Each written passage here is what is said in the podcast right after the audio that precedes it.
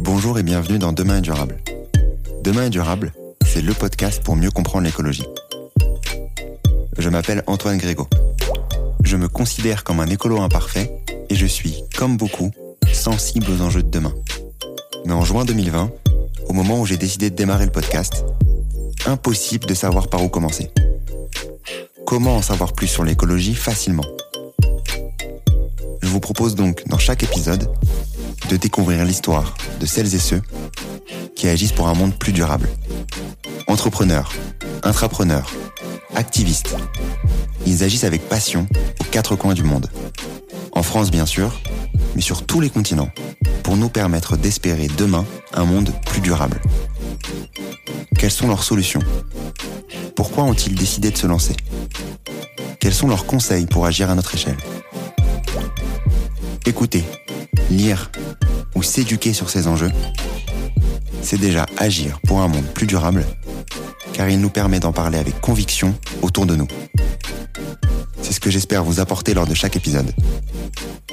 Si vous souhaitez soutenir ce mouvement, et si vous aimez le podcast ou l'épisode du jour, n'hésitez pas à taguer Demain est durable sur LinkedIn ou sur Instagram, ou à me laisser un commentaire sur votre plateforme d'écoute préférée. Je reçois aujourd'hui Hakim Baka, cofondateur et CEO de l'application Give. L'objectif premier de la plateforme, c'est le réemploi. D'accord? Nous, notre, notre objectif, c'est de créer la plateforme la plus simple, la plus accessible, la plus ludique, la plus sympa, euh, pour permettre à des utilisateurs de donner des choses. On s'est interdit et on s'interdira toujours de leur donner des motivations de don. C'est-à-dire que tu donnes, tu donnes à qui tu veux, pour les raisons qui t'importent. Give, G-E-E-V, c'est l'application pour donner tout type de produits. J'ai découvert cette application pendant le confinement, puisque comme beaucoup, j'avais démarré un grand tri de mes affaires. C'est là que je me suis rendu compte de l'incroyable communauté de cette plateforme et du nombre de personnes qui avaient pour habitude de donner. Aujourd'hui, ils sont plus de 3 millions sur Give.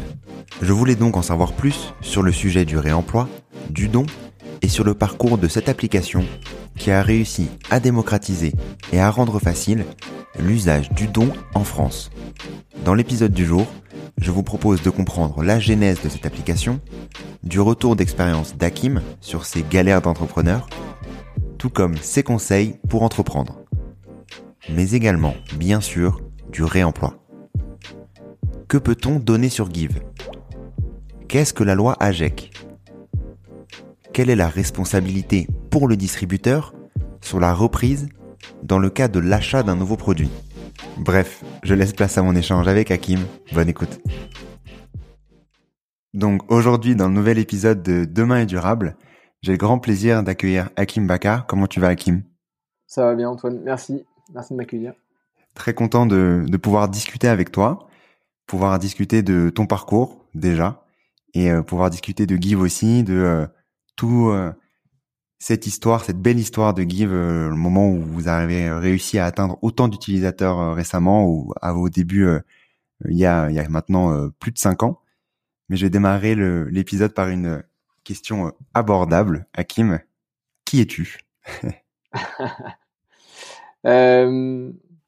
Bah écoute, Hakim Baka, j'ai 38 ans. je suis ce qu'on appelle un néo-bordelais parce que j'habite à Bordeaux alors que je ne suis pas bordelais de naissance. Suis parisien. Euh, ça fait, euh, allez, je, suis entrepreneur euh, depuis six ans. Alors entrepreneur sur le terrain depuis six ans, entrepreneur dans l'âme depuis beaucoup plus. parce que avant ça, peut-être qu'on y reviendra. J'ai lancé plein de petits projets parce que c'est un truc qui me, tu vois, j'ai toujours voulu entreprendre. voilà, et aujourd'hui, j'ai donc je suis entrepreneur et j'ai cofondé donc Give, qui est une application de dons d'objets entre particuliers. On va revenir en effet sur tous ces petits euh, ces petits sujets-là. Euh, tu as parlé de d'entrepreneuriat. Donc, euh, qu'est-ce que tu as fait avant Give, avant de lancer Give, pour euh, avoir l'envie de, de lancer cette application de don d'objets? Alors, c'est une, une bonne question. En fait, alors, directement lié à l'activité de Give aujourd'hui, pas grand-chose. à part travailler sur des protos d'applications qui ne sont jamais sortis. tout simplement parce que je prenais le sujet du mauvais bout, sans méthodo, sans, enfin voilà, je, en fait, je, je fais, j'ai fait pendant des années ce que beaucoup de gens font encore, et c'est-à-dire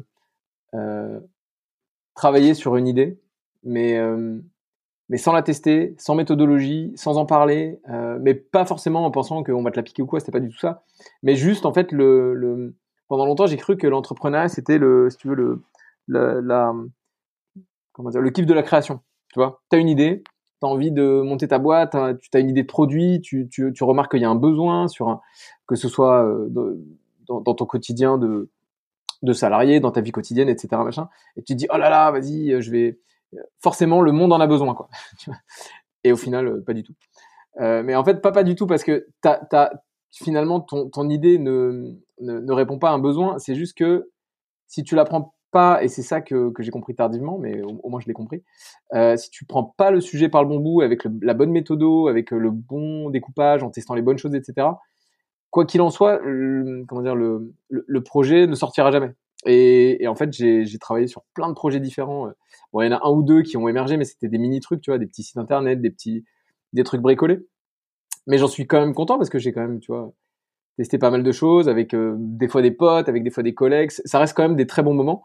Euh, et je pense que c'est en faisant plein de bêtises que, que, finalement, à un moment donné, je me suis vraiment posé la question mais qu'est-ce qui cloche, quoi? Euh, Pourquoi est-ce que tout ça n'aboutit pas? Et, euh, et voilà, y a, et je pense que voilà, à un moment, il y a eu un alignement, un alignement de planètes pour que je, réfléchisse bien, que je me documente mieux. Et aussi peut-être que euh, l'écosystème avait pas mal changé, tu vois? Moi, je suis sorti, alors j'ai fait une école de commerce, mais je suis sorti d'école en 2000, 2008, 2008, exactement 2008. Et en fait, en 2008, c'était pas, euh, il n'y avait pas d'incubateur, il n'y avait pas d'accélérateur, euh, il n'y avait pas de, aucun, aucun de mes amis d'école, aucun de mes amis proches ne voulait être entrepreneur. Et en fait, euh, voilà, je pensais que, euh, tu vois, euh, voilà, monter sa boîte, c'était, bah voilà, tu travailles sur ton idée et au bout d'un moment, limite, tu mets une app dans les stores, elle décolle et ça part comme ça, quoi. Et, et en fait, c'est ça. J'ai manqué de. Je pense que si j'avais eu un autre entourage ou si moi j'avais eu la jugeote de, de mieux, de mieux me documenter, d'acheter des bouquins, tu vois. Mais truc tout bête, je n'ai jamais pendant dix ans acheté un seul bouquin sur l'entrepreneuriat. Et ça, c'est en fait. Comment. Ouais j'ai, enfin, tu vois, j'aurais pu acheter un bouquin dès la sortie d'école euh, et, et, et, je pense que j'aurais gagné énormément de temps.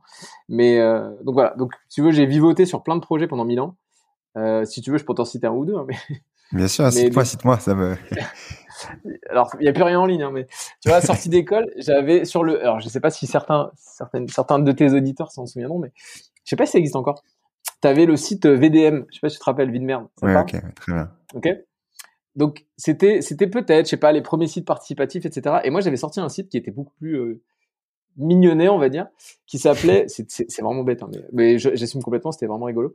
C'était s'appelait petit je pensais que.fr. Et en fait l'idée c'était sur le même principe de site participatif de euh, comment dire de, permettre aux gens de publier toutes les fausses idées qu'ils avaient quand ils étaient petits, si tu veux. Et au final, bah, sans médias, sans rien, bah, au final, oui, il y a eu un début d'audience, il y a eu un début de quelque chose. Et, euh, euh, et j'ai mis un peu de pub dessus, tu vois, un peu de déjà à l'époque Google AdSense. Et ça, c'était en 2000, 2008, ouais, un truc comme ça. Mais tu vois, au bout de trois mois, j'avais gagné 50 euros, je crois. Et c'était, euh, c'était, et en fait, j'étais déjà très très content avec mes 50 euros. Mais, euh, mais je te dis, il y avait pas de modèle, il y avait pas de juste. Tiens, euh, c'est pour ça, je te disais, c'était vraiment le le délire de la création, quoi, de mettre un truc en ligne, que les gens l'utilisent, d'avoir une petite base de données, de faire des tops, je sais pas, c'était euh, tu vois, enfin, loin de tout ce qui de tout ce qui est mon quotidien aujourd'hui hein, euh, et de toutes mes, euh, mes, mes problématiques d'entrepreneur mais tu vois en fait ça a été ça des trucs comme ça il y en a eu je sais pas 6 7 8 en 10 ans peut-être un par an tu vois un truc comme ça. Mais à quel moment du coup tu tu décides de enfin tu as l'idée de give et tu décides de lancer. Qu'est-ce qui qu'est-ce qui a changé dans ton process pour euh, lancer Give? Est-ce que tu as changé déjà ton process ou pas du tout? Et à quel moment ça a arrivé cette idée-là? Alors, il y, a eu deux événements, euh, je pense, marquants. Euh, effectivement, le premier, c'est que l'embryon de Give, le, c'est, c'est, c'est, pas moi qui l'ai créé. Give à la base, c'était un groupe Facebook qui s'appelait Adopter un objet, qui a été un groupe créé par par deux potes parisiens dans lesquels ils m'avaient ajouté parce que bah, je les connaissais bien. et rapidement, il y a eu un début de communauté cool. Et, et, si tu veux, je me suis très vite reconnu dans l'usage et j'ai vite identifié un, une, autre, une autre vocation autre que ce groupe Facebook parisien, social, etc. pour cet usage. Et, et au final, avec ces deux amis-là, qui eux avaient, aussi une, qui étaient aussi entrepreneurs et avaient une autre boîte, euh, si tu veux, on s'est, assez rapidement mis d'accord sur le, sur le fait que eux, ils auraient pas le temps de, de le développer comme ils aimeraient, que moi, bah, à date, bon, j'avais un autre projet, mais je me suis finalement mis sur celui-là, euh, que je pouvais potentiellement faire quelque chose. Et du coup, euh, ils, j'allais, dire, ils me l'ont donné. Non, ils me l'ont pas donné parce que, parce que je les ai intéressés après dans la boîte. J'aurais donné des parts de la boîte. Donc, ils m'ont pas donné. mais c'était très bien comme ça. Hein, et, euh, euh, et c'est évidemment sans regret parce que c'était c'était c'était une étape importante du projet, c'était vraiment la première pierre. Euh, et au final, voilà, en fait, c'est euh, c'est pour le coup, tu vois, j'ai eu plein d'idées avant et ce truc-là, à la base, l'idée de départ est pas la mienne. Par contre, après, c'est c'est voilà, c'est avec avec Florian, mon associé que j'ai fait rentrer, avec voilà, avec avec notre vision, etc., qu'on a développé, qu'on l'a transformé, après on a sorti une app, etc. Enfin voilà, donc donc donc tu vois, bizarrement, malgré toutes les idées que j'ai eues avant, bah ce qui est aujourd'hui mon entreprise à la base n'était pas mon, mon idée, tu vois. C'est ça qui est ça qui est très mmh. très bizarre. Et par contre, sur les dès les premières étapes euh, de du coup de, de, de, récupérer cette communauté, la faire grossir, euh, euh, comment dire, la comprendre, en comprendre les enjeux, en sortir un produit, euh, trouver un modèle, enfin voilà toutes ces étapes. Bah euh, c'est la première fois que là pour le coup je l'ai pas fait tout seul, je l'ai pas fait dans mon coin. J'ai acheté des bouquins, je me suis documenté, euh, j'ai rencontré beaucoup d'entrepreneurs, je sais pas pourquoi. Voilà, cette année-là, je suis un peu sorti de ma coquille d'entrepreneur euh, tout seul dans ma câble. Euh, et, euh, et, euh, et, en fait, ça a été vraiment, vraiment, vraiment game changer parce que oui, en fait, j'ai découvert cette année-là qu'il y avait des modes d'emploi de comment se créer sa boîte et des trucs ultra efficaces. Non, mais vraiment, tu as des notices de, de attention, ne fais pas ça, attention, commence par là, attention, ne pense pas ton produit en premier, attention, enfin, tu vois. Et, et du coup, en fait, ces deux, ces deux ces deux facteurs combinés ont fait que, bah oui, euh, le, la trajectoire de projet était assez différente. Peut-être que j'étais plus mature aussi, tu vois, j'avais 30 ans, j'avais plus 20 et quelques. Euh, j'ai pris aussi une décision, c'est peut-être le troisième point qui est aussi important, ultra, euh, ultra décisive, qui est que bah, j'ai quitté mon taf. Alors que sur tous les autres projets, oui, ça je l'ai pas précisé, mais sur tous les autres projets, j'étais salarié à côté. Donc je te parle de projets soirée week-end en fait. Et en fait, ça aussi, c'est complètement, c'est euh, c'est une révolution dans ton quotidien de, euh, de, de dire que bah non, en fait du matin au soir tu ne travailles que sur ton projet que sur ta boîte tu ne penses qu'à ça euh, et voilà donc en fait c'est grosso modo voilà c'est plutôt trois facteurs que deux facteurs mais voilà c'est ça qui a fait que Give aujourd'hui enfin que que Give peut-être a eu une trajectoire différente et aussi alors et aussi l'écosystème était aussi différent enfin tu vois enfin moi je m'y suis mis à plein temps fin 2015 euh, pour euh, voilà créer la société début 2016 euh, il y avait déjà la French Tech, il y avait déjà beaucoup de, beaucoup de, comment dire, beaucoup d'accompagnement. Enfin voilà, c'était pas du tout. Euh, peut-être qu'à ce moment-là, j'ai trouvé justement, euh, euh, tu vois, de bons relais, de bons, les bonnes oreilles, le bon accompagnement. je sais pas. Peut-être que voilà, les, les planètes étaient alignées à ce moment-là pour pour faire quelque chose d'intéressant. Et la, la vision que tu avais du coup à l'époque, donc donc euh, fin euh, fin 2015, c'est ça, début 2016, au mm. moment où tu démarres de à te mettre à plein temps sur euh, sur Give. Quelle était la vision à l'époque et est-ce qu'elle a évolué depuis? Euh, Alors la vision d'usage, non, non, euh, tout simplement parce que en fait, si tu veux, pour moi, le Give c'est un peu une évidence. C'est-à-dire que là, j'ai fait d'un usage que moi j'ai depuis euh, l'adolescence, une boîte. C'est-à-dire qu'en fait, quand j'ai repéré cet usage dans ce groupe et que j'ai vu qu'il y a des gens qui récupéraient des trucs dans la rue pour les donner ou alors ils donnaient de chez eux, etc. En fait, moi, c'est un truc que je fais naturellement depuis depuis limite j'ai des objets, tu vois, euh, que ce soit la récup, les vides greniers, enfin voilà, toute la seconde vie en fait pour moi, enfin et dans ma vie depuis très très longtemps pour un milliard de raisons. Euh, donc il y a eu peut-être un truc très naturel aussi sur, euh, enfin, une compréhension ultra rapide de, de du potentiel, tu vois, et de l'usage et de du, fait que que bah, c'était. En fait, si tu veux, il y, y, a des sujets sur lesquels et très vite avec Give, on a eu ce sentiment-là. Il y a des sujets d'évidence, si tu veux. Et Give, en fait, quand on l'a pitché très rapidement, la première réaction des gens, c'était mais ça n'existe pas ce truc-là. En fait, ça avait l'air tellement évident, tu vois, que euh, que les gens étaient étonnés que on leur pitch un projet qui n'existait pas. En fait, que euh, que, que, personne n'ait lancé ça. Euh, tu vois, sur les dernières années, quoi, que cette plateforme qui avait l'air évidente de, mais comment ça, il n'y a pas une plateforme sur laquelle on peut se donner des trucs? Bah non, pas trop. Enfin, il y en a une, mais elle est, voilà, il y en a qu'une, elle est en web, il n'y a pas d'appli. Enfin voilà, c'est pas top. On aimerait euh, amener, enfin faire quelque chose de, de, plus facile, de plus ludique, de plus grand, etc. Et, euh, et c'est aussi, c'est aussi ça qui était super encourageant. Tu vois, à la fois, je te dis l'affinité que j'avais avec le sujet, à la fois son côté très évident. Tu vois, Give, je te le raconte en une phrase. A priori, tu comprends euh, à quoi ça sert. A priori.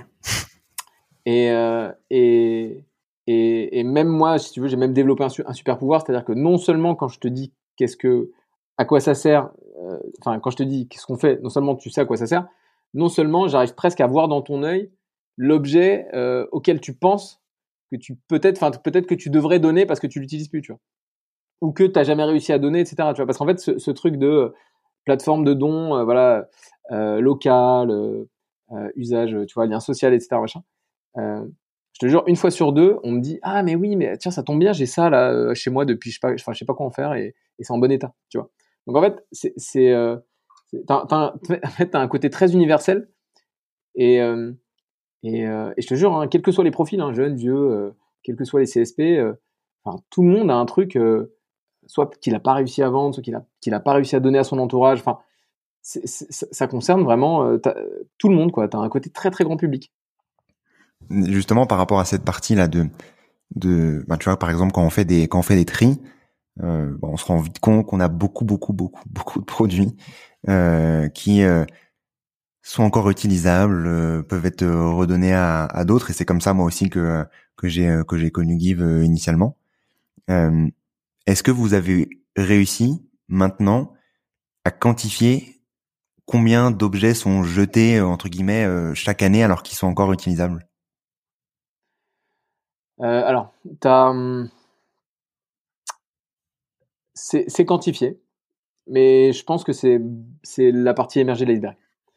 Parce que euh, de mémoire, euh, je crois l'ADEME estime, je crois que c'est l'ADEME, à peu près à 100 millions d'objets chaque année qui sont gaspillés, qui pourraient être réutilisés. C'est de cet ordre-là, tu vois.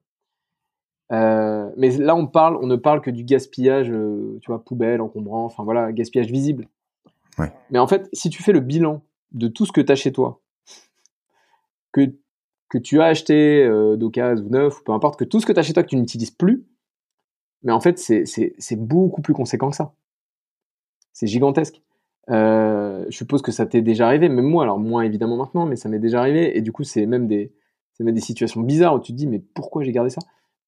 De, de, de ne pas ouvrir un carton d'un déménagement à l'autre, quoi.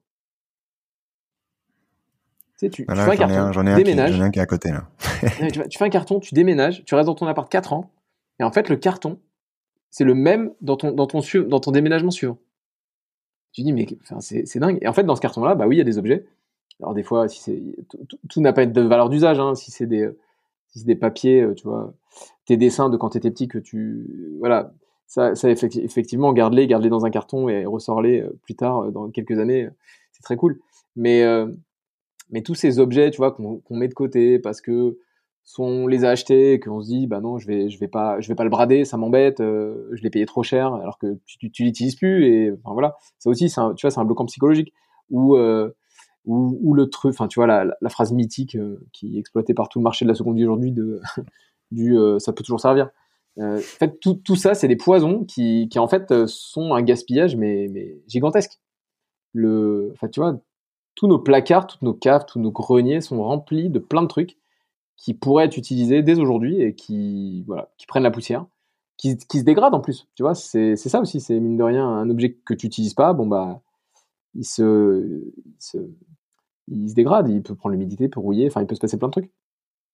Donc en fait, oui, c'est déjà des dizaines de millions de produits, mais encore une fois, je pense que c'est, enfin, nous, on pense que c'est, c'est encore plus conséquent que ça. Donc, même si nous, on commence à faire du volume, en fait, on, c'est une infime partie de, euh, du volume qu'on pourrait, euh, qu'on pourrait, enfin, qui pourrait être, euh, qui pourrait être posté sur GIF.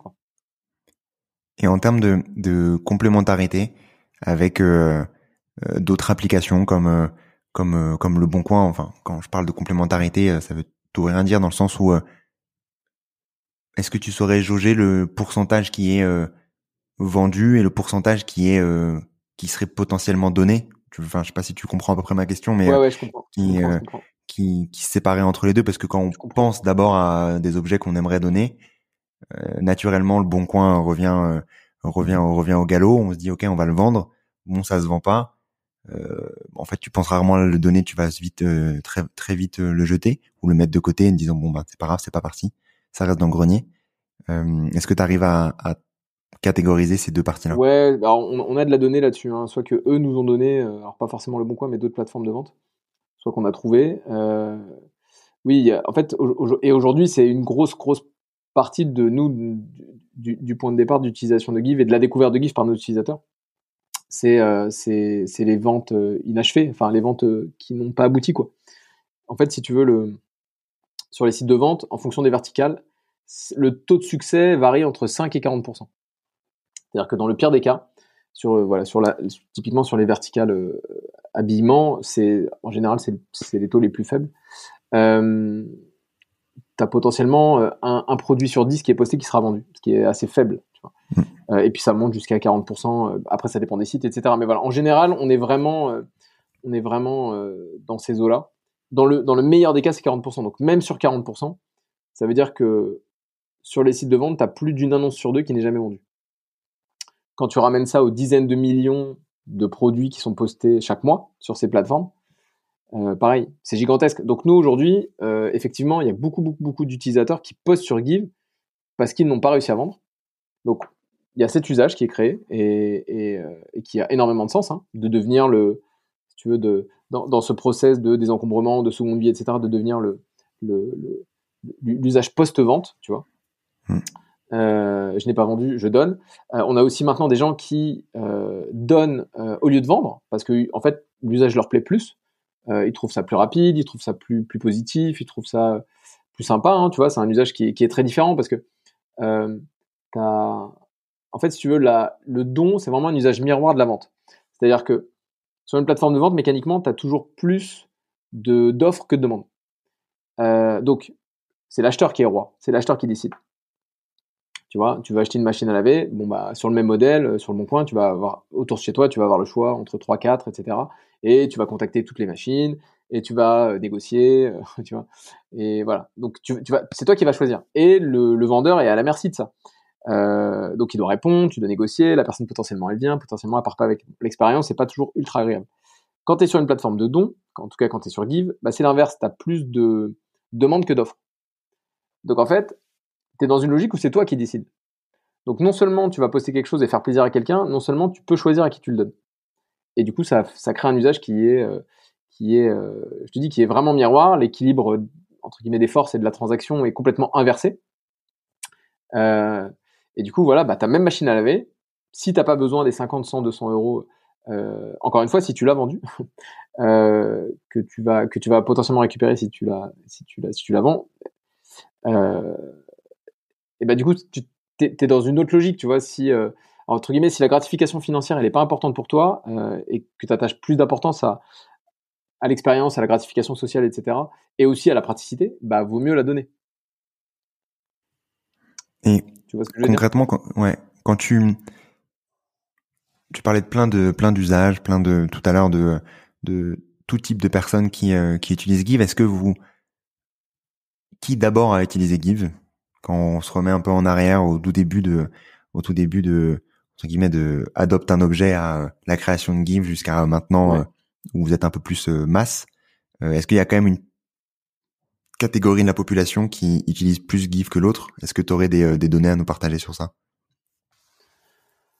Il y a, y a eu une, une il y a toujours hein, une catégorie de population qui est, qui est beaucoup plus utilisatrice de Give.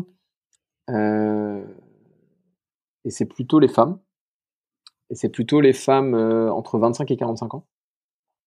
Euh, mais sans distinction de euh, et plutôt alors ça c'est plutôt l'histoire de, de, la boîte qui veut que mais plutôt urbaine enfin plutôt des femmes urbaines tu vois plutôt mmh. on reste plutôt un service urbain périurbain mais c'est plutôt voilà c'est plutôt les, les les femmes actives, les, jeunes mamans. Enfin voilà, on est plus sur un usage qui est assez féminin, mais plus sur le, en fait, plus sur le don, si tu veux. En fait, ce qu'on constate nous aujourd'hui, c'est que le service est consommé par et utilisé par des, franchement, des, et ça depuis le début, hein, par des profils ultra variés.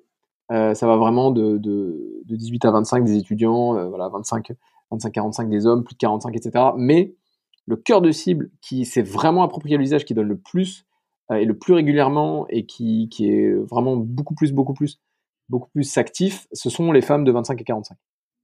Et sans distinction de, euh, de sans, sans, aucun préjugé ou idée qu'on peut se faire sur euh, la catégorie mmh. socio-professionnelle.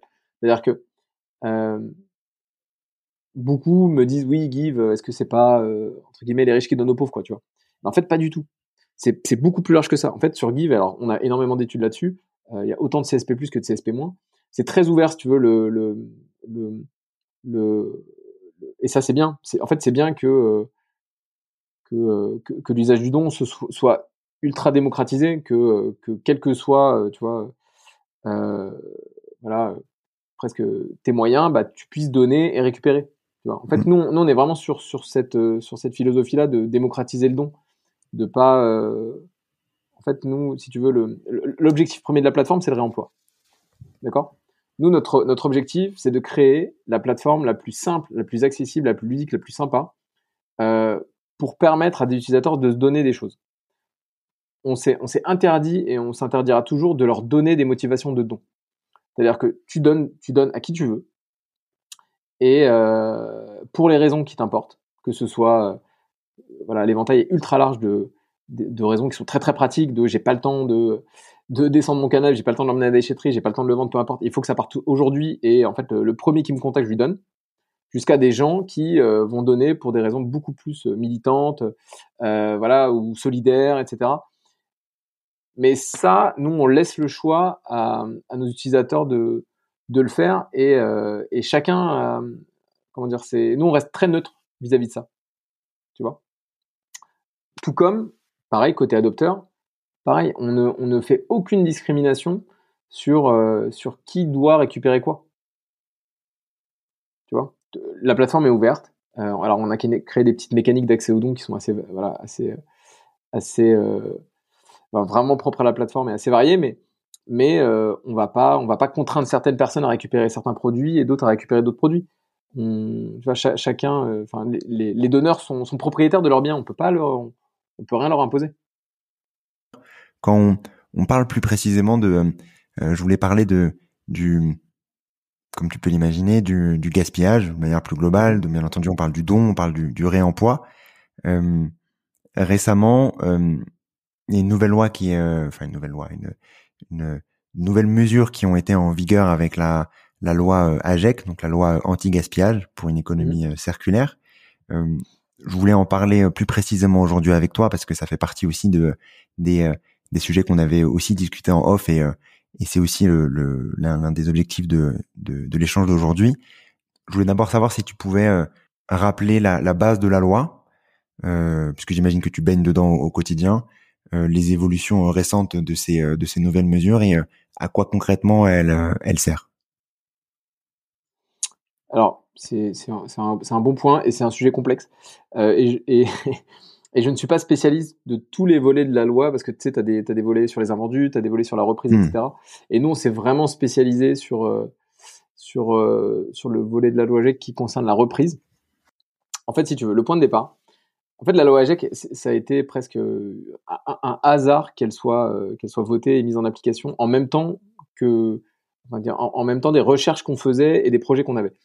En fait, on s'est rendu compte chez nous qu'un don sur deux est fait et posté parce que euh, les utilisateurs achètent des produits.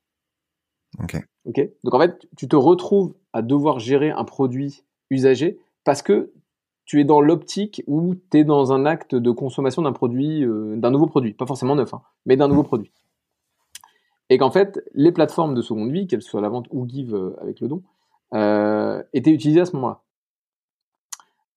et en fait, si tu veux, nous, ce, qu'on sait, enfin voilà, petit à petit, dans l'histoire de Give et depuis la création de l'appli, on s'est dit, on ne veut pas être toujours le dernier maillon, on ne veut pas que les gens nous découvrent en option Z si tu veux, vraiment le, tu vois, le, la dernière option avant la poubelle. Et on veut petit à petit bah, montrer que le don, euh, voilà, ça, ça, peut être un, un, usage qui est ultra vertueux, qui est ultra efficace. Et on, tu vois, on a décidé petit à petit de remonter la chaîne de valeur pour se placer en fait aux premières loges euh, d'un besoin potentiel de cet usage. Ok. Ok? Donc voilà, au tout début de l'histoire de Give, effectivement, les gens nous découvraient post-vente ou même euh, par hasard. Enfin voilà, c'était vraiment la dernière roue du carrosse. Euh, et on s'est dit, ben non, mais en fait, euh, le, don, on peut l'amener beaucoup plus haut. Et à ce moment-là, on a commencé à, voilà, à discuter, enfin, à vouloir rencontrer et à discuter avec des, distributeurs. Au début, sur plein, plein de verticales différentes, euh, en les sensibilisant euh, au sujet de leur responsabilité concernant le produit existant de leurs clients, en leur disant, voilà, en, alors c'était pas 2022, mais c'était 3-4 ans, en leur disant, euh, aujourd'hui, les attentes de, de, des consommateurs sont de plus en plus fortes vis-à-vis -vis de votre responsabilité. Vous êtes très content de leur vendre des produits et eux sont très contents de les acheter. Euh, mais aujourd'hui, vous ne pouvez plus ignorer le fait que quand vous leur vendez un produit, vous avez une responsabilité sur euh, l'impact sur les produits qu'ils ont déjà chez eux. Et vous devez leur proposer des solutions pour ces produits-là. Tu vois, c'est le cas par exemple sur le D3E depuis déjà 15 ans, sur les machines à laver, enfin sur, mmh. voilà, sur l'électroménager. Euh, mais ça s'est arrêté là, tu vois. Et voilà. Et en fait, on s'est retrouvé avec cette réflexion-là, ce constat-là, euh, et voilà, en, en, en, voyant ce qui allait être voté et ce qui allait, ce qui allait passer, on n'a pas du tout été consulté, donc c'est vraiment un pur hasard, mais c'est le sens de l'histoire, c'est très cool. Bah, on s'est rendu compte que dans la loi AGEC, donc là qui a été mise en application, bah, il y avait un volet sur la reprise, justement, sur euh, une responsabilité accrue des distributeurs sur certaines verticales de produits, en disant que bah, maintenant sur ces produits-là, par exemple dont les meubles, donc ça c'est tout nouveau depuis le 1er janvier, si au 1er janvier, vous, distributeur, vous vendez un meuble, vous êtes obligé de proposer la reprise, euh, une, solution de reprise pour le meuble de votre client. Donc bizarrement, euh, tu vois, jusqu'au 1er janvier, si tu achetais un canapé dans une enseigne, le distributeur n'était pas obligé de te proposer de reprendre ton ancien canapé. Ou même de te proposer une solution de reprise pour ton ancien canapé. Ce qui est, assez dingue en fait, parce qu'un canapé c'est compliqué, c'est encombrant, enfin tu vois, c'est même en termes de service client, c'est pas top. Tu vois, t'as as envie que ton client ait une bonne expérience, que, entre guillemets, quand il consomme chez toi, euh, bah voilà, que tu penses à tout, tu penses à la livraison, et ben pourquoi ne pas penser aussi à la, à, au produit qu'il a déjà chez lui? Et donc, on a commencé à travailler sur des, sur des, voilà, sur des intégrations expérimentales avec plusieurs, plusieurs retailers en proposant Give au moment de l'achat. Donc, de manière très simple, euh, bah voilà, tu es en train d'acheter chez nous. Si tu as besoin d'une solution de seconde vie locale, euh, efficace, rapide, etc., pour le produit que tu es en train de remplacer, bah, n'hésite pas à le poster sur Give. Nous, on est en phase avec, euh, avec les valeurs défendues par cette plateforme, avec le service, avec le fait que voilà, c'est une plateforme grand public. Enfin voilà, on s'y retrouve en tant que marque. Donc, on te recommande ça. On a fait des tests. Petit à petit, on a fait des intégrations de plus en plus poussées. En fait, ça a très bien fonctionné. Et euh, bah voilà, avec, le, avec la, mise en application de la loi AGEC au 1er janvier, bah maintenant on en, on en sort un vrai service. Et là, je t'avoue que depuis le 1er janvier, on, fait vraiment le tour de tous les distributeurs. Euh, voilà, donc c'est des, des, grosses marques, c'est des grosses chaînes, c'est des grosses, euh, des grosses boîtes euh, pour leur proposer d'intégrer Give euh, justement dans ce parcours client et de, de proposer la plateforme de proposer voilà, au client de donner son produit existant au moment d'un achat. Ce qui d'ailleurs, ça fait partie des arguments, revient aussi moins cher aux distributeurs. Est-ce que c'est tous les distributeurs qui doivent, qui ont cette obligation-là de de proposer une, une, alternative pour les produits euh, euh de seconde main, on va dire? Alors c'est tous les distributeurs sur certaines verticales de produits. Donc, par exemple les meubles, donc, tu as les meubles, tu as les, le mobilier de jardin, tu as les jouets, tu as les, les, produits de sport, euh, les, les, pardon, les, les, articles de sport. Donc, ça, c'est en fonction des verticales, je crois que c'est 2022 ou 2023. Je, crois que les articles de sport, c'est l'année prochaine, par exemple. Les jouets, je crois que c'est à partir de cette année ou peut-être l'année prochaine aussi. Enfin bon, là, tu as compris qu'on est très focus sur les meubles parce que c'est ce qui est le plus compliqué, c'est ce qui est le plus encombrant. Mais voilà, en grosso modo, ils ont, voilà, sur plusieurs verticales, de produits, c'est échelonné sur 12 mois, euh, entre voilà, le 1er janvier 2022 le 1er janvier 2023. Euh, et, oui, en fait, l'obligation, elle concerne à la fois les distributeurs physiques, à la fois les distributeurs digitaux, évidemment ceux qui font les deux, évidemment aussi. Euh, et en fait, cette obligation légale, elle va même au-delà au -delà de ça. C'est-à-dire que au-delà d'une certaine surface de vente, tu as même des distributeurs. En fait, tu as, deux concepts de reprise. Tu as la reprise 1 pour 1 et tu as la reprise 1 pour 0. La reprise 1 pour 1, c'est jusqu'à une certaine surface de vente, donc là on parle des magasins physiques, euh, ils sont obligés de te proposer une solution de reprise. Euh, la reprise 1 pour 0, c'est là, c'est pour les très grands magasins. Euh, eux, même si tu ne leur vends rien, tu peux leur amener un meuble et ils sont obligés de le reprendre.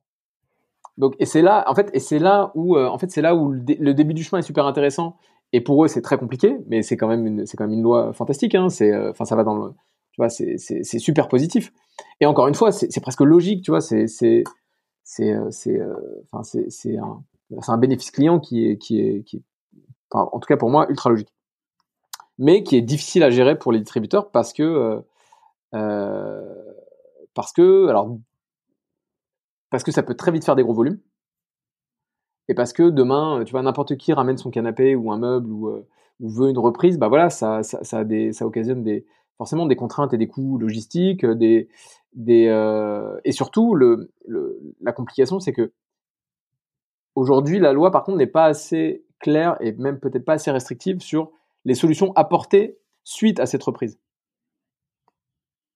C'est-à-dire que aujourd'hui, un distributeur, il peut très bien venir te récupérer, récupérer ton canapé euh, et après le mettre au recyclage et pas lui trouver une solution de réemploi et il est, il est, en, il est en conformité.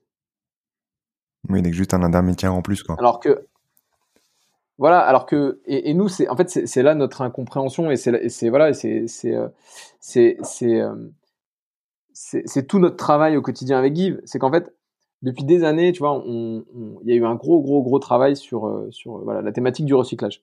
Et finalement le réemploi arrive assez tardivement, alors que le réemploi est clairement une étape intermédiaire, tu vois, qui doit être envisagée et proposée bien avant le recyclage.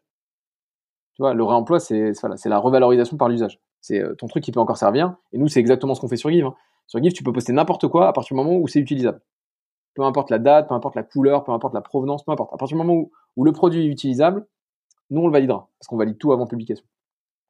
Euh, et tu vois, il y, a énormément de, filières sur lesquelles le réemploi devrait être euh, bah, proposé, si tu veux, devrait avoir sa place la, la, comment dire, la, revalorisation euh, euh, des matériaux, elle est, ultra importante. Mais s'il produit encore une valeur d'usage, autant continuer à l'utiliser et l'user jusqu'à ce que euh, jusqu'à ce qu'il ne soit ne soit plus utilisable. Et là, oui, là, là, il doit y avoir une, revalorisation, par le, le recyclage. Mais, aujourd'hui, sur beaucoup beaucoup de produits, le recyclage est proposé bien trop tôt. C'est vrai que la façon dont dont l'éducation, on va dire, de chacun a été faite, c'est j'utilise, je recycle. Et c'est vrai que le réemploi a été, euh, on va dire, abandonné ou en tout cas pas expliqué euh, dans, dans tout ce qui était euh, communication euh, nationale et au global sur sur comment faire des petits gestes au quotidien. Le recyclage était la solution à, aux, petits gestes avant que le réemploi puisse arriver arriver dans, dans, dans l'équation. Je reviens juste sur le sur les parties distributeurs. Tu parlais de distributeurs physiques, distributeurs du coup digitaux. Donc ça veut dire qu'un euh, Amazon, il a l'obligation de euh, quand il me livre euh, un produit chez moi, de récupérer le produit par la suite. Un, C'est ça? Ouais, exactement, exactement. T'achètes aujourd'hui un, un, alors il y en a pas beaucoup, hein, mais parce que c'est pas leur cœur de leur cœur de leur cœur de vertical, mais oui, oui, si t'achètes un produit sur Amazon, parce que les marketplaces sont concernés aussi. Ça c'est important. Euh, t'achètes un produit qui est, euh, qui est justement concerné par les verticales de la loi AGEC, oui, ils sont obligés de te proposer euh, la reprise. Enfin, ils sont obligés de te proposer une solution de reprise. Et, et aujourd'hui, ça concerne, alors évidemment, ça concerne tous les distributeurs français, mais ça concerne aussi tous les e-commerçants étrangers qui opèrent en France. Et là, c'est encore, c'est encore plus ignoré pour l'instant. Euh, la mise en conformité va prendre du temps. Euh, parce que tu peux très bien opérer un site marchand, euh, tu vois, d'Allemagne, etc. Euh, vendre en France, expédier depuis je ne sais où, hein, l'Allemagne ou même un peu partout, et ne pas du tout être au courant. Nous, on a, eu des, discussions assez lunaires hein. avec certains retailers. On, leur a appris qu'il y a une loi qui était passée en France. C'est vrai que cette loi, elle a été, malheureusement assez peu mise en avant depuis début 2022, malgré le fait qu'elle est, est game changer dans dans, dans tout cet univers-là. Donc, euh, c'est euh, mais ce qui est fou, c'est quoi? Il y a encore des, des industriels, des, euh, des retailers qui, malgré le fait que ça soit leur cœur de métier, qui n'a pas été tenu au courant. Donc il y a eu un, un souci de, de communication. Heureusement que vous êtes là pour le rappeler, d'autant plus que ça va bien sûr dans votre dans votre sens. Hein, donc ça, ça, ça a d'autant plus de sens. Euh, je voulais euh, discuter aussi de euh, des, des, produits que vous, euh, vous, vous vous proposez, on va dire, de donner. Comme tu disais, on peut tout donner sur sur Give. Et j'avais des, des, des questions sur la nourriture qu'on peut donner sur Give. Mmh Est-ce qu'on peut tout donner en nourriture? Parce que dans dans mon esprit, j'ai l'impression que ça peut être dangereux, qu'il il faut des, des limites, etc. C'est quoi les limites du coup euh, de don en termes de, en termes de nourriture? En fait, tu mets le doigt sur, un, je vais y revenir, mais tu mets le doigt sur un sujet qui est, qui est ultra, ultra clé sur la nourriture, c'est la, la, perception euh, du risque euh, pour, la, nourriture. Alors, en fait, non, pour la nourriture, tu peux pas tout donner. Euh, encore une fois, sur, la, le non alimentaire pour les objets, euh, à partir du moment où il y a une valeur d'usage, tu peux donner du pot de confiture vide jusqu'au canapé d'angle qui fait 200 kg, aucun problème, ça passe. Encore une fois, hein, s'il est en bon état. Nous, on, valide tout avant publication, donc on, a les photos, etc. Donc on peut tout valider. Sur l'alimentaire, en fait, on s'est basé. Donc il y a certaines verticales de produits que tu ne peux pas donner. On s'est basé sur la loi Garot qui, elle, euh, réglemente déjà les dons alimentaires de la grande distrib aux assos. Donc il y a des certaines verticales de produits qui sont considérées comme des verticales de produits à risque. Euh, qui voilà, qui, qui, ne peuvent pas être données. Nous, pour filtrer déjà les annonces, on s'est basé sur ça. Donc par exemple, tu as, euh, je sais pas, les crustacés, euh, les, les, préparations à base, à base d'œufs, type crème pâtissière, tout ça. ça, ça passe pas. En fait, si tu veux, nous on a on a trois niveaux de vigilance sur le sur l'alimentaire. Le premier, c'est la loi Garot. Donc, étant donné qu'on est en modération a priori, on check toutes les annonces. Euh, et quand une annonce ne respecte pas, on la valide pas. Euh, le deuxième volet de, enfin, le premier volet c'est la logaro. Le deuxième volet c'est la modération. Donc là, on a les photos, pareil. On a les photos, on a le profil, euh, on a, beaucoup d'informations sur l'historique de dons de l'utilisateur. Donc nous, voilà, c'est là où, où on peut valider ou invalider une annonce. Et le troisième, bah, au final, et en fait c'est le plus important, hein, c'est le bon sens. c'est le bon sens de l'utilisateur. C'est-à-dire que même si ça a passé les deux premiers volets de validation et que toi tu te retrouves face à quelqu'un qui te tend un produit alimentaire et que le truc a pas une bonne tronche, bah, il faut pas le manger quoi. Non mais c'est aussi bête que ça, tu vois. Mais personne ne le mange, tu vois. On a fait je sais plus combien de centaines de milliers de dons euh, alimentaires depuis le lancement. Ça fait euh, trois ans là cet été. Ça fera trois ans cet été qu'on a ouvert la, verticalité alimentaire. Je te jure, hein, je te dis pas ça parce que c'est podcast, etc. Je te, je te, promets que je te le dirai. On n'a pas eu une seule remontée en SAV de quelqu'un qui a été malade parce qu'il a consommé un produit euh, qu'on lui a donné. Et, au final, en fait, dans les, dans les dons, bon, alors tu as beaucoup de produits. Euh, euh, tiens, j'ai un chiffre pour toi. Euh, sur les 20 kilos de nourriture gaspillée par Français par an, il y en a 9 kilos qui sont des produits non déballés, non consommés. Et en fait, c'est beaucoup de produits comme ça qu'on a sur Give. C'est-à-dire, c'est des produits qui sont même pas ouverts. Donc c'est soit des produits, tu vois, des légumes, des fruits et légumes, etc. Bon là ça rentre pas dedans euh, parce qu'il y a des gens qui ont, il y a beaucoup de gens qui ont des jardins au final, euh, qui donnent euh, parce qu'ils ont cultivé trop, ou alors tu as acheté des produits frais que tu vas pas consommer, tu sais très bien que que voilà t'as acheté une trop grosse quantité, tu pars en week-end, enfin il y a plein de raisons, tu vois là les vacances les vacances arrivent, alors là on est en pleine vacances de printemps et les vacances d'été on va encore avoir un pic parce que le coup de bah voilà je dois vider mon frigo, je pars trois semaines mais j'ai encore plein de trucs à donner, je vais pas les emmener en vacances, bah, c'est à ce moment-là que nous, on a pas mal de paniers qui apparaissent sur l'app, sur l'app, tu vois. Euh, et au final, le, mais c'est sûr qu'il y a un, vrai blocage psychologique au don entre particuliers sur la nourriture, mais qui, de notre, de notre point de vue, entre guillemets, ben nous, on est, voilà, on est dans le sujet, donc on sait très bien qu'il n'y a pas de risque, euh, n'est pas justifié. T'as pas, en fait, t'as pas plus de risque à consommer un produit qu'on te donne sur une plateforme qu'à aller au resto, quoi. Parce que, euh, tu vois, enfin, les, restos n'ont pas tous des, cuisines super clean. Les cuisiniers ne se lavent pas tous les mains. Les frigos des cuisines ne sont pas tous à la bonne température. Bah, tu vois, il y a, autant de risques euh, de ce côté-là. Et euh, donc, en fait, non, c'est très psychologique et c'est très, je dirais même, c'est très citadin. Tu vois, moi qui suis parisien de naissance, oui, bah oui, par défaut, tu vois, évidemment, je me dirais, bah non, être malade, euh, qu'est-ce qu'il en a fait, où est-ce qu'il a stocké, alors qu'au final, bah non, tout se passe bien, tu vois, les gens, euh, les gens ont les mêmes usages que toi avec ta nourriture, ils les mettent au frigo, et quand tu viens les chercher, bah, ils les sortent du frigo et te les donnent.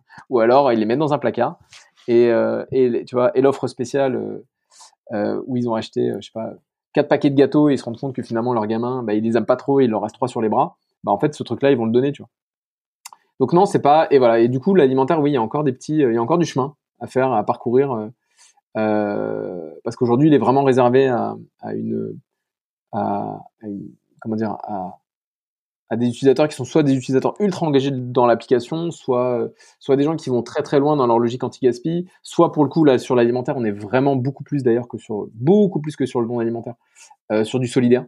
Voilà, on a vraiment des gens qui euh, qui utilisent l'application et ça c'est trop cool, on est trop fiers, euh, bah, pour vraiment euh, se nourrir quoi, tu vois. Euh, mais c'est des gens qui voilà ne sont pas toujours adressés par l'associatif parce que c'est pas des gens qui sont toujours dans, des situations d'extrême précarité, mais qui, euh, qui voilà, ne, ne mettent pas de côté un petit, un petit bonus de consommation, que ce soit d'ailleurs sur le alimentaire aussi, hein, mais, mais encore plus sur l'alimentaire. Tu vois, en fait, sur Give, tu as aussi ce truc de c'est anonyme. Tu vois, c'est euh, en fait le, la seule interaction que tu as, c'est avec quelqu'un que tu as contacté via une messagerie sur des messages privés. Donc, t'as pas à te déplacer, t'as pas à faire la queue, t'as pas à aller à la banque alimentaire. Enfin voilà, T'as pas à aller. Euh, il y a des gens que ça bloque encore là-dessus. Et il y a même des gens, et ça, on a eu pas mal de retours là-dessus, euh, qui ne le font pas, qui vont pas voir les ADSO parce qu'ils ne s'en sentent pas légitimes, si tu veux. Tu vois, regarde le sujet du pouvoir d'achat, ça a été un sujet. Alors là, quand on enregistre, les élections sont terminées. Mais ça a été un sujet quand même euh, au centre des, tu vois, de beaucoup de débats, etc. Euh, et, euh, et, et au final, nous, on, on y contribue, alors à petite échelle, mais on y contribue aussi, tu vois. Tu vois, le, si tu peux économiser quelques centaines d'euros par an parce que tu as récupéré des trucs sur Give, bah génial. Tu vois. Que ce soit sur de l'alimentaire ou sur du, sur du, sur du non alimentaire. Totalement, c'est ça que ça permet de, de permettre à, à, des personnes dans le, dans, dans, le besoin de pouvoir récupérer, euh, que ce soit comme tu dis, euh, de l'alimentaire ou du non alimentaire, euh, c'est, c'est tout bénéf et je pense que c'est aussi l'une de vos visions d'aller euh, ben, permettre de d'avoir le réemploi et la réutilisation et, euh, et le don de manière globale, le démocratiser, ce que tu euh, ce que tu ce que tu disais aussi euh, auparavant. je vais revenir un peu sur. Tu vois, juste pour finir.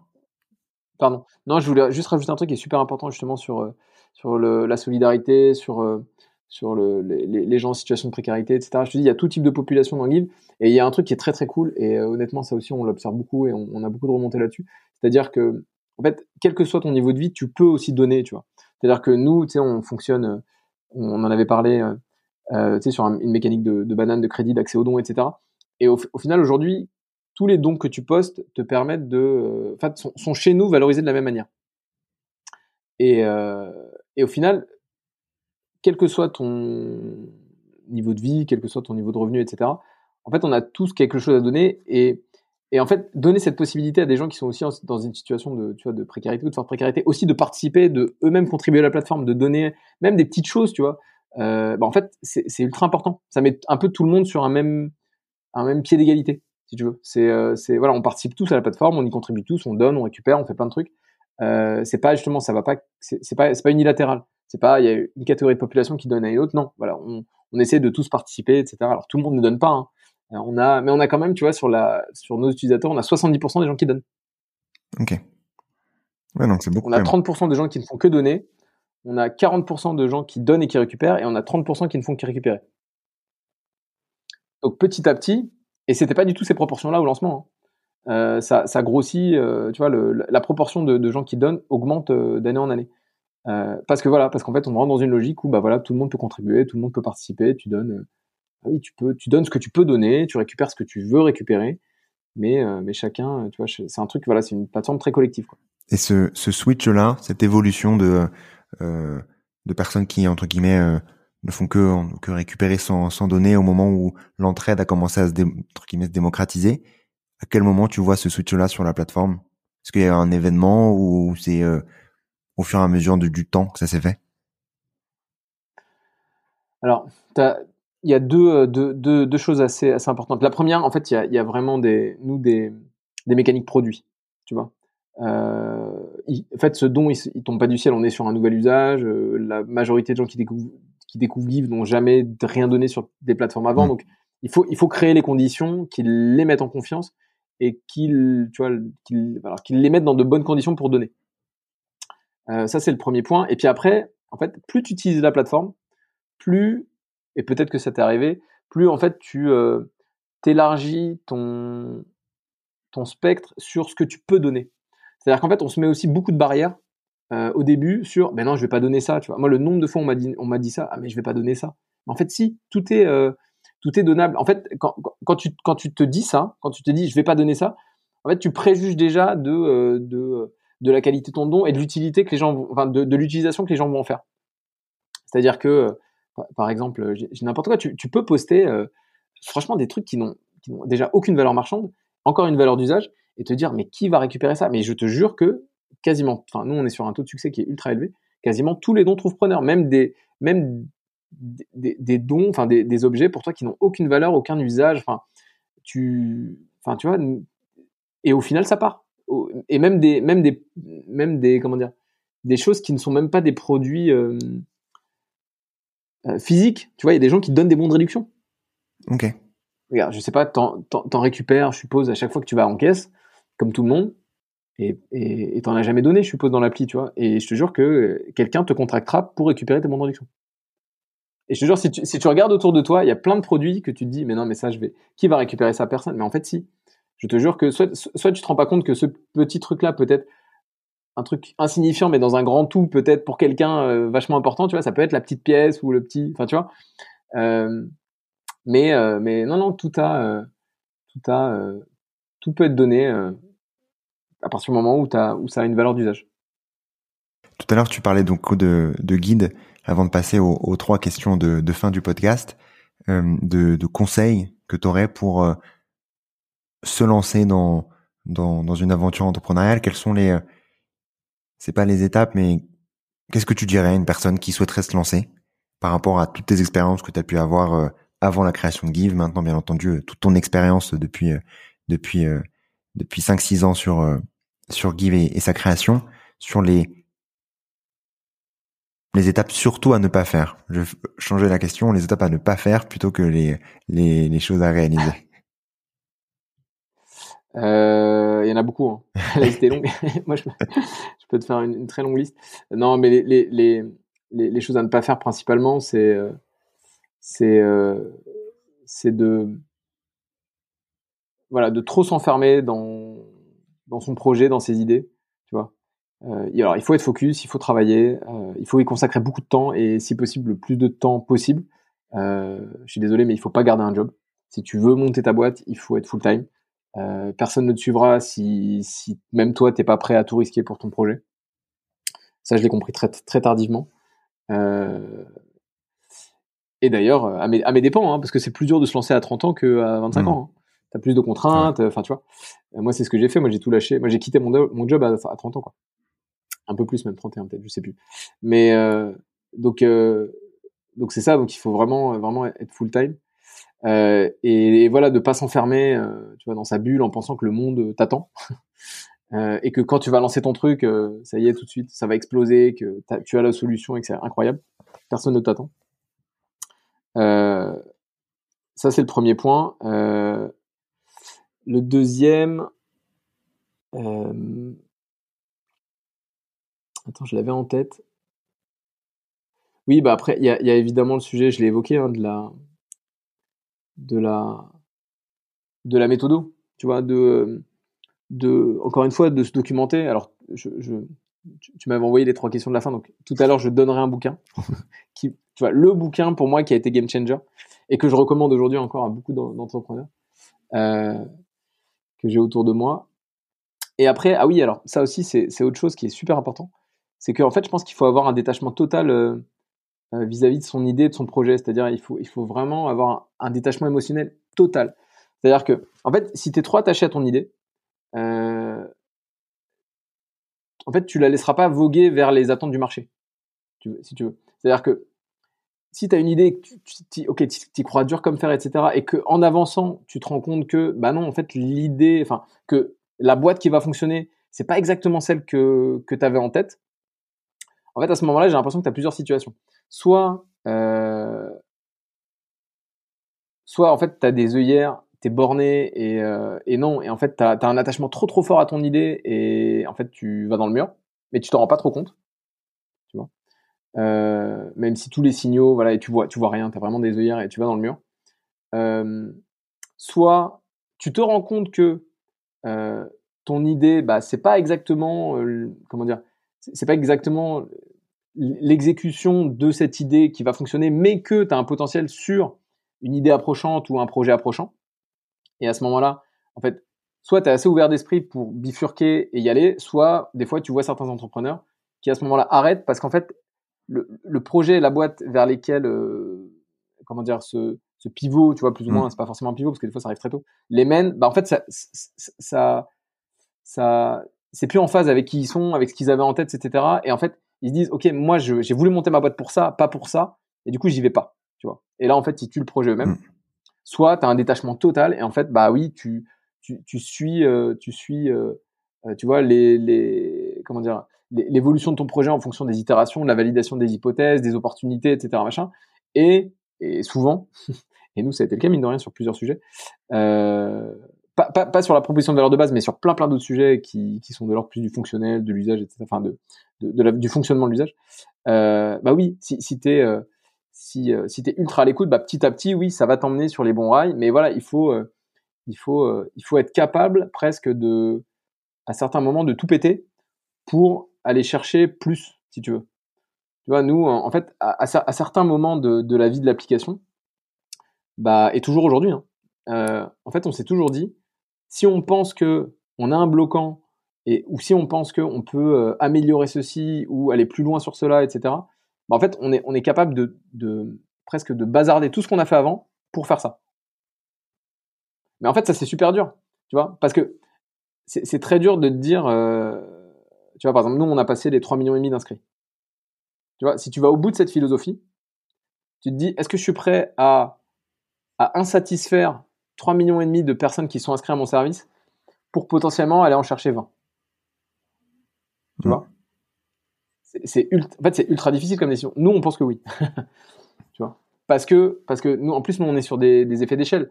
C'est-à-dire que euh, euh, tu vois, on, on, a fait des choix ultra tranchés dans l'histoire de l'application, etc., qui à chaque fois ont été euh, des fois amenés un peu brutalement, hein, des fois dans, dans l'application parce qu'on savait pas faire, mais qui à chaque fois ont, on, on, payé, on, et, on, on, est, on est content d'avoir cette philosophie-là parce que nous, on est un, entre guillemets un pur produit impact. Et aujourd'hui, voilà, on, a un impact. Je pense qu'on pourrait avoir un plus gros impact. Euh, mais l'impact de Give viendra par le, volume, si tu veux. Aujourd'hui, on fait 700, 800 000 dons par mois. Euh, on faisait ça même pas en un an, euh, il y a cinq ans. Tu vois, et j'espère que on, va encore faire x10, euh, voire plus dans les années à venir. Mais tu vois, on est vraiment sur un, sur un sujet de volume. Donc oui, effectivement, si, si, si, si, certains, si certains choix très très tranchés peuvent nous faire passer de 700 000 dons à 7 millions par mois, et du coup multiplier notre impact par 10, bah oui, en fait, il faut le faire, tu vois. Mais c'est très dur c'est très dur. Et je dis pas que on en est enfin que ça demande pas un travail. Et, et c'est à ce moment-là d'ailleurs que c'est ce moment-là que c'est, enfin à ce moment-là que c'est aussi important d'avoir des, des gens qui sont beaucoup plus objectifs sur ton projet, d'être tu vois toujours euh, voilà entouré, etc. qui peuvent te donner euh, des euh, pas forcément t'as, pas forcément la, vérité, mais de sonder, de voilà de réfléchir avec d'autres personnes, de voilà de toujours avoir un peu des éclairages extérieurs. Euh, c'est important. Mais nous, je, sais qu'on y sera confronté. Hein. Tu vois, on, est même en interne en train d'évoquer certains trucs qui sont euh, qui sont des fois un peu lunaires. Tu vois, on se dit, euh, euh on se dit, non mais attends, si on fait ça, mais c'est fou et tout.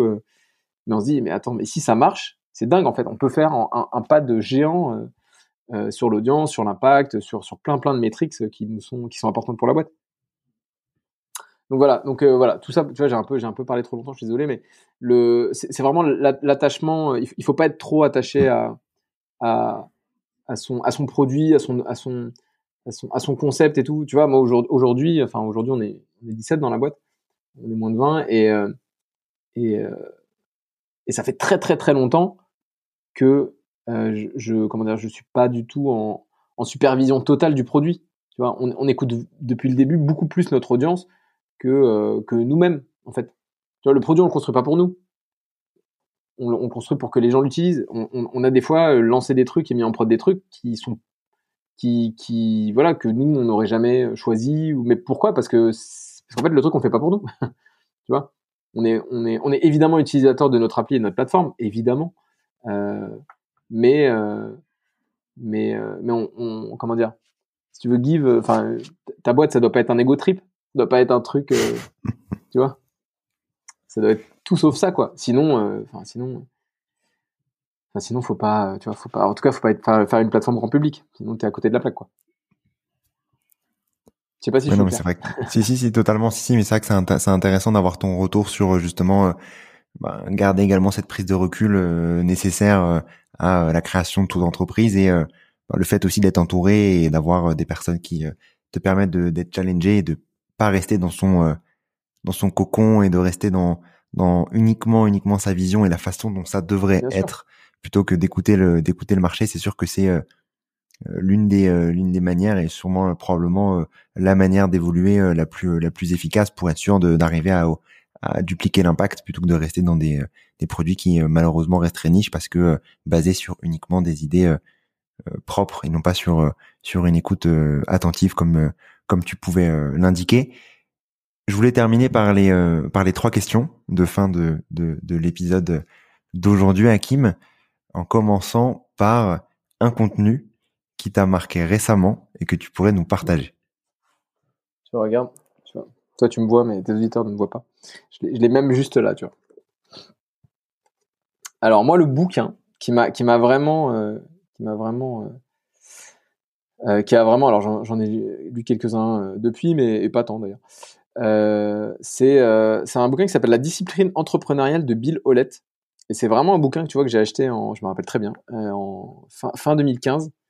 Et c'est en fait c'est un, un, bouquin qui m'a plu parce qu'il est très pragmatique. Grosso modo, regarde, c'est alors à l'époque il existait en anglais, maintenant il existe en français et franchement c'est 20 euros. Et le sous-titre c'est 24 étapes, 24 étapes pour développer une entreprise avec succès. Et Bill c'est un, un prof du MIT. Et en fait ce truc là, je te jure, c'est euh, si tu suis la méthode, étape par étape, alors, c'est pas un truc que tu peux appliquer en une semaine. Tu as des exercices de benchmark, de machin, de terrain, de thèse, d'itération. Moi, je crois que j'ai mis deux mois avant de la vraiment, avant de la finir bien, bien, bien, faire tous les exercices et tout machin. Bah, mine de rien, tu dérisques à fond, tu vois. J'aurais eu ça, je pense que, euh, et peut-être qu'elle existait, hein, cette méthode, où j'aurais eu un équivalent, où je me serais intéressé à un équivalent à sortie d'école, donc il y, a, il y a 15 ans. Euh, alors je dis pas que j'aurais monté un million de boîtes, mais j'aurais eu moins de, moins de ratés, tu vois j'aurais eu moins de ratés, j'aurais fait d'autres trucs. Euh, mais voilà, ce bouquin-là, donc la discipline entrepreneuriale, c'est vraiment, c'est, franchement, c'est vraiment un truc cool. Et je l'ai recommandé régulièrement et, et, et, les gens à qui je l'ai recommandé en général me disent que oui, effectivement, que c'est plutôt cool. En plus, c'est très ludique. C'est, c'est vraiment, tu sais, c'est vraiment des exercices pratiques. Je mettrai le lien dans le dans les notes de l'épisode. Est-ce que tu as une action pour agir dès demain dans le bon sens? Mais là, c'est là, tu sais ce que je vais répondre. non, mais en fait, si tu veux, nous, on, non, je vais pas dire donner, mais euh, non, en fait, je, vais être un peu plus général que ça. Je vais dire, euh, en fait, moi, moi, je pense que le, en fait, toute la philosophie de Give, tu vois, c'est, euh, c'est, c'est,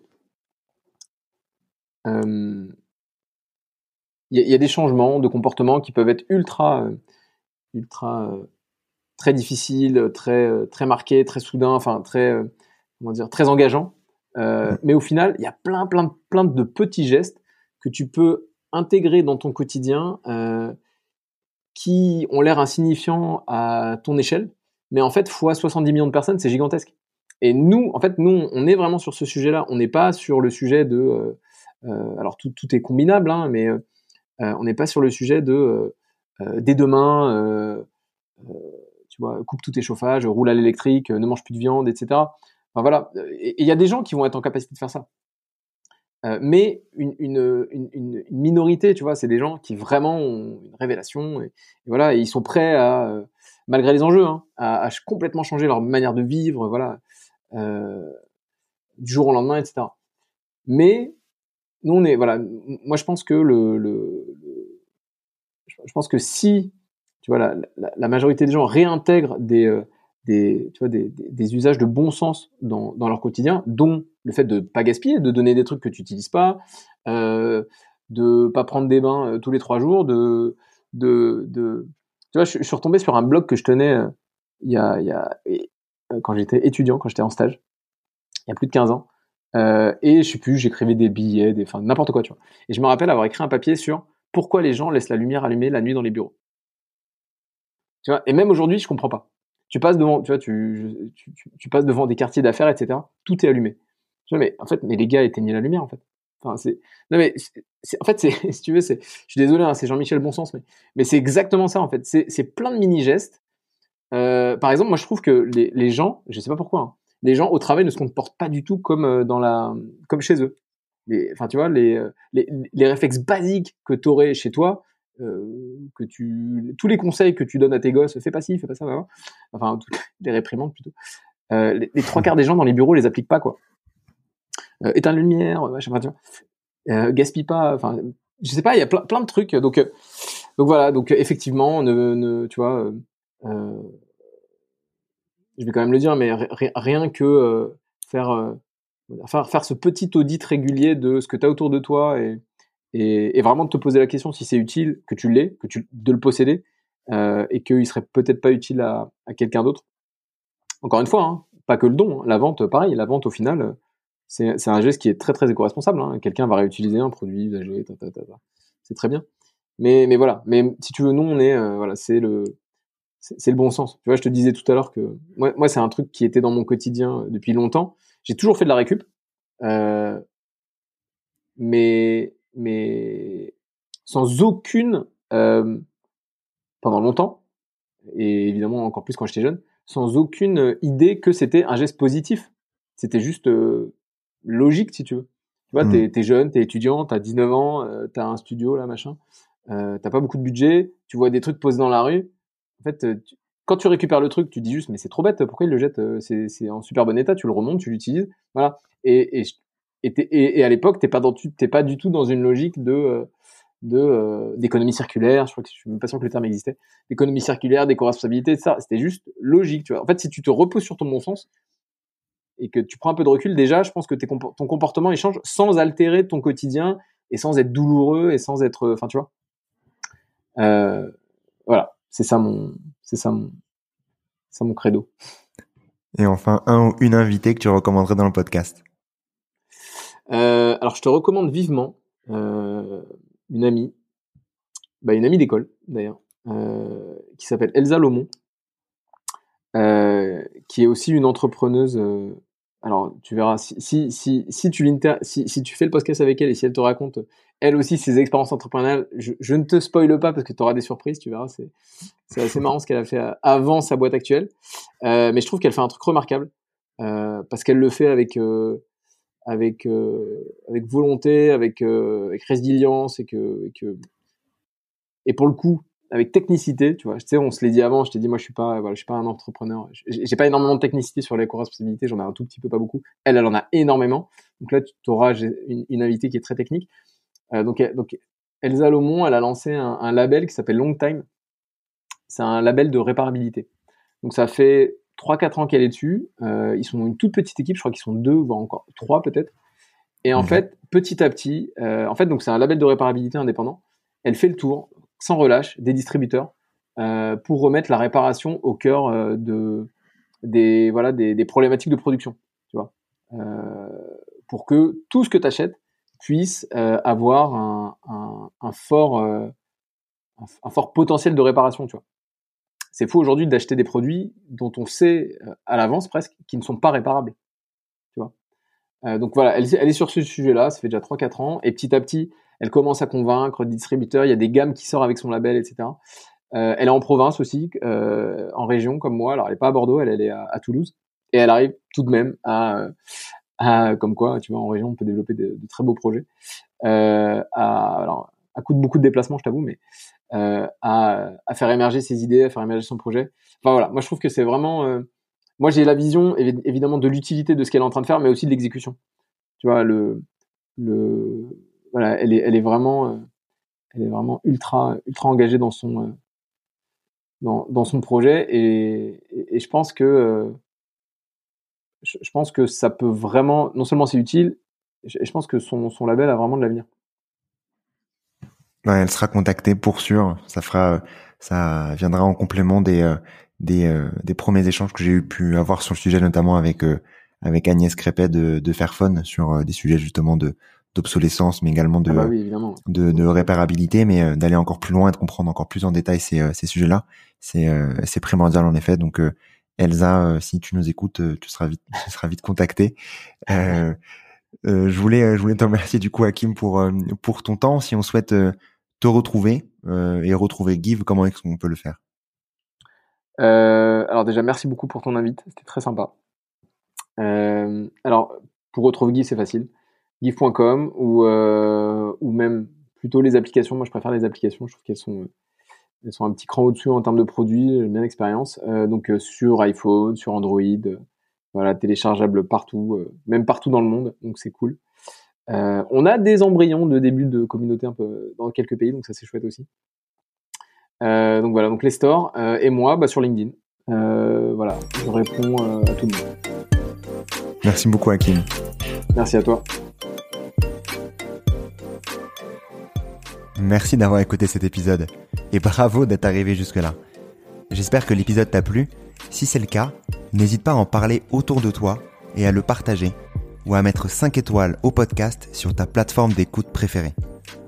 C'est ce qui pourrait permettre à d'autres de mieux comprendre les enjeux écologiques, les solutions et d'accélérer le changement. À la semaine prochaine.